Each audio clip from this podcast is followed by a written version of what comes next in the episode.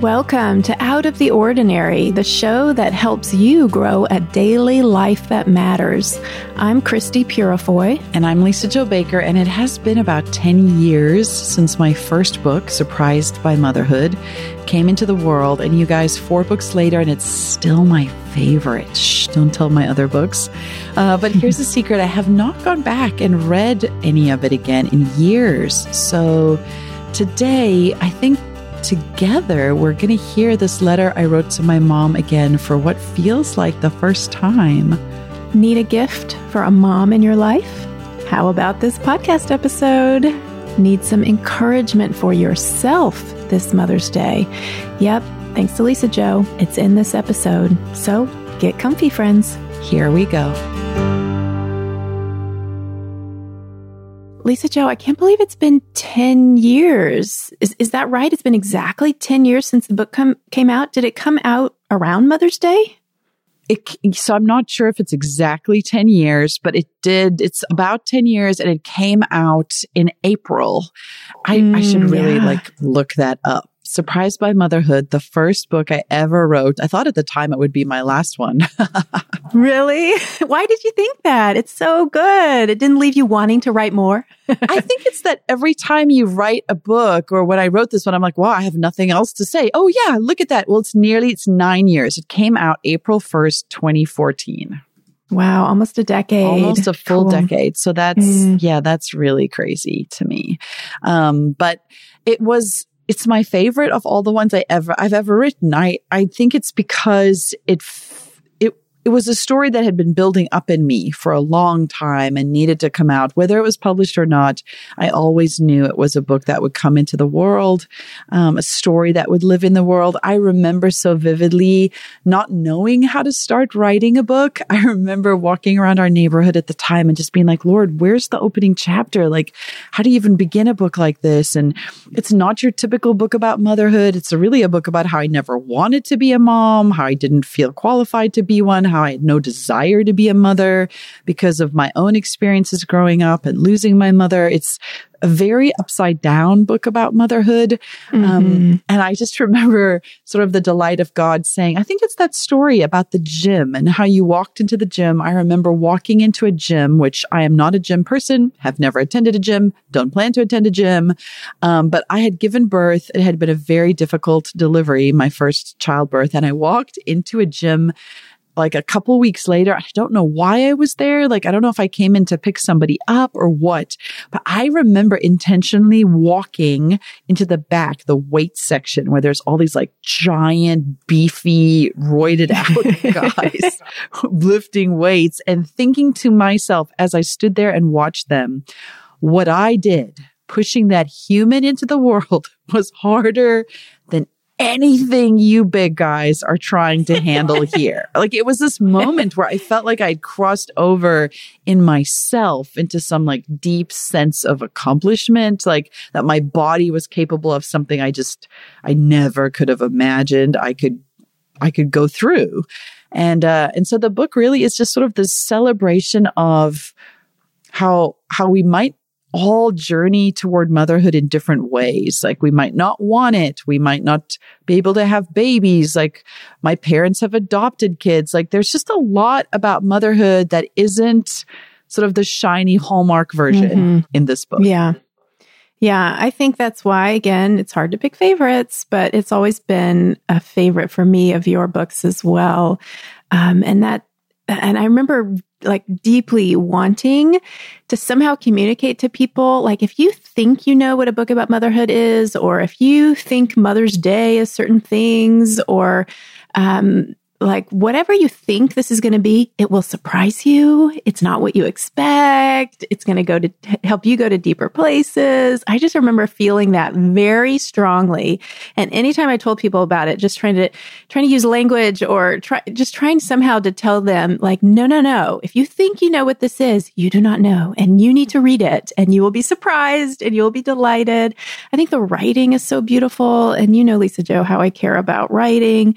The writing is gorgeous gorgeous, which actually, let's just pause a moment and say, wow, that was your first, first book. I know, and yet it's so crazy. You, you did it. You did it. Thank yeah, you. That's really that means a lot really to cool. me. I I really I loved it too. I narrated this book myself, so the audiobook is me reading it, and the book um it unpacks also this idea for some of us who have complicated feelings around mothers.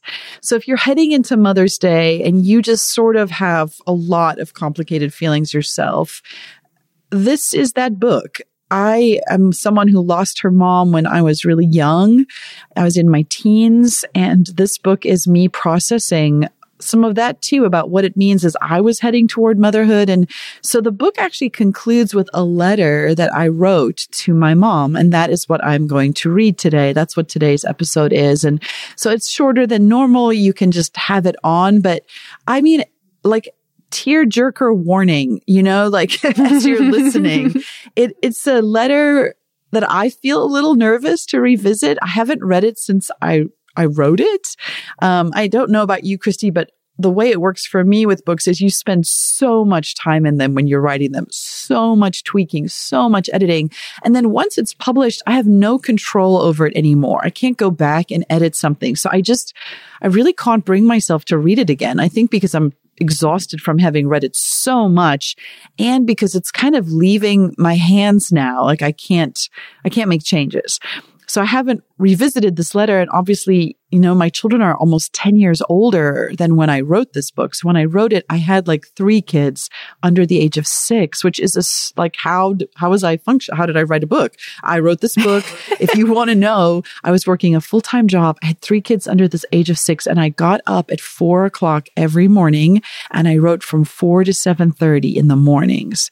And then I wrote on the weekends. And then the last three chapters, I actually drove up to Christie's house and spent four days there working on the last, maybe it was just the last two chapters. Like I told Pete, if I'm going to go crazy, like if I don't get a stretch, and I'll never forget sitting in the third floor in the little attic room that is now your daughter, your college age daughter, Lily. It's her bedroom, but sitting in that room and writing those last chapters. And I felt like they were scored like by music in my head. Like I can still hear the exact songs I was listening to when I wrote those. It's that book is so attached to place, like the place of Maplehurst and how out of the window at the time you had had these huge vegetable garden and John mm-hmm, was mm-hmm. building the boxes that became the vegetable garden that you would then years later tear down and, you know, move. That's how old this book is in terms of just the timeline of our friendship. But, um, the letter is poignant and I am, I know a bit nervous, but also filled with anticipation to think about reading a letter to my mom again that I haven't revisited in nearly a decade.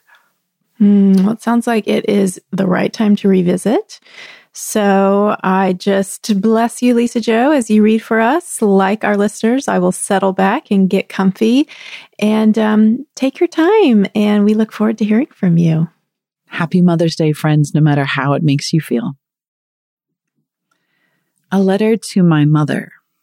Dear Mom, you were only 42 when you died. I am 38. Well, note to the reader, I am now 48. Holy cow, I am a decade older than when I wrote this. I am 48 and painfully aware for the first time how young you were. Young enough to love Bruce Springsteen and dancing with dad in the living room or out on the driveway as you waved us off to school. It's frozen in my memory the outline of you in your light blue sleep shirt dancing barefoot in our driveway as dad pulled out of the garage and into the street. You would wave and dance us goodbye almost every morning that I remember. Dad called you Joe Babe, and you were a wild mix of who I have grown up into. You'd send us out by bike late at night to pick up a Coke and a slab of chocolate for you when you were working into the wee hours. Firstborn, gypsy yourself. You were a mother to kids born in three different countries. Lover of books and stories, you had me at the same age I got married. I still have all your books, and they've been good friends to me in my homesick years. How you loved languages. You spoke German, Dutch, English, and Afrikaans, and you taught Latin.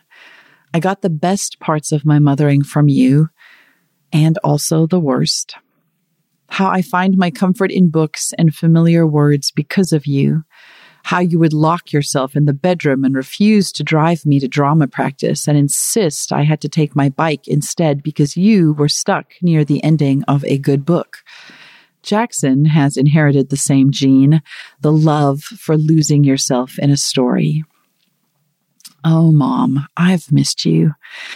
Lately, I've missed you more. I've cracked open a door to remembering what life looked like with you in it, and all kinds of strong feelings have blown in along with the memories. I parent deliberately these days, less fly by the seat of my pants, more thought. You would love my sons. Jackson wears your name and your love for story so close to his skin. I'm amazed to watch how DNA can move through the generations. He eats movies and imaginary characters loom so large in his mind that I know we will have to guard what he consumes. Today he was looking for something to eat and informed me all he wanted was some junk food. It would make you laugh how passionate he is about chocolate. Micah challenges me. People tell me he looks like Luke, and I see it, all Dutch born genes looming out of his blue eyes and fair skin. He is built for rugby, but if he grows up stateside, I'd say football is in his future. Some days, the juxtaposition of his temper and bulk with his sensitive spirit can make it hard for him to navigate his world. He pours so much love into his puppy that I know the rightness of agreeing to add a dog to our circle of crazy, despite what it costs me in irritation. I want you to meet Zoe, Mom. She has unmade me and then put me back together again. And this time, the parts of me that got broken after you died seem to have jigsawed themselves into place. I can see the whole picture, and I am surprised how beautiful it is.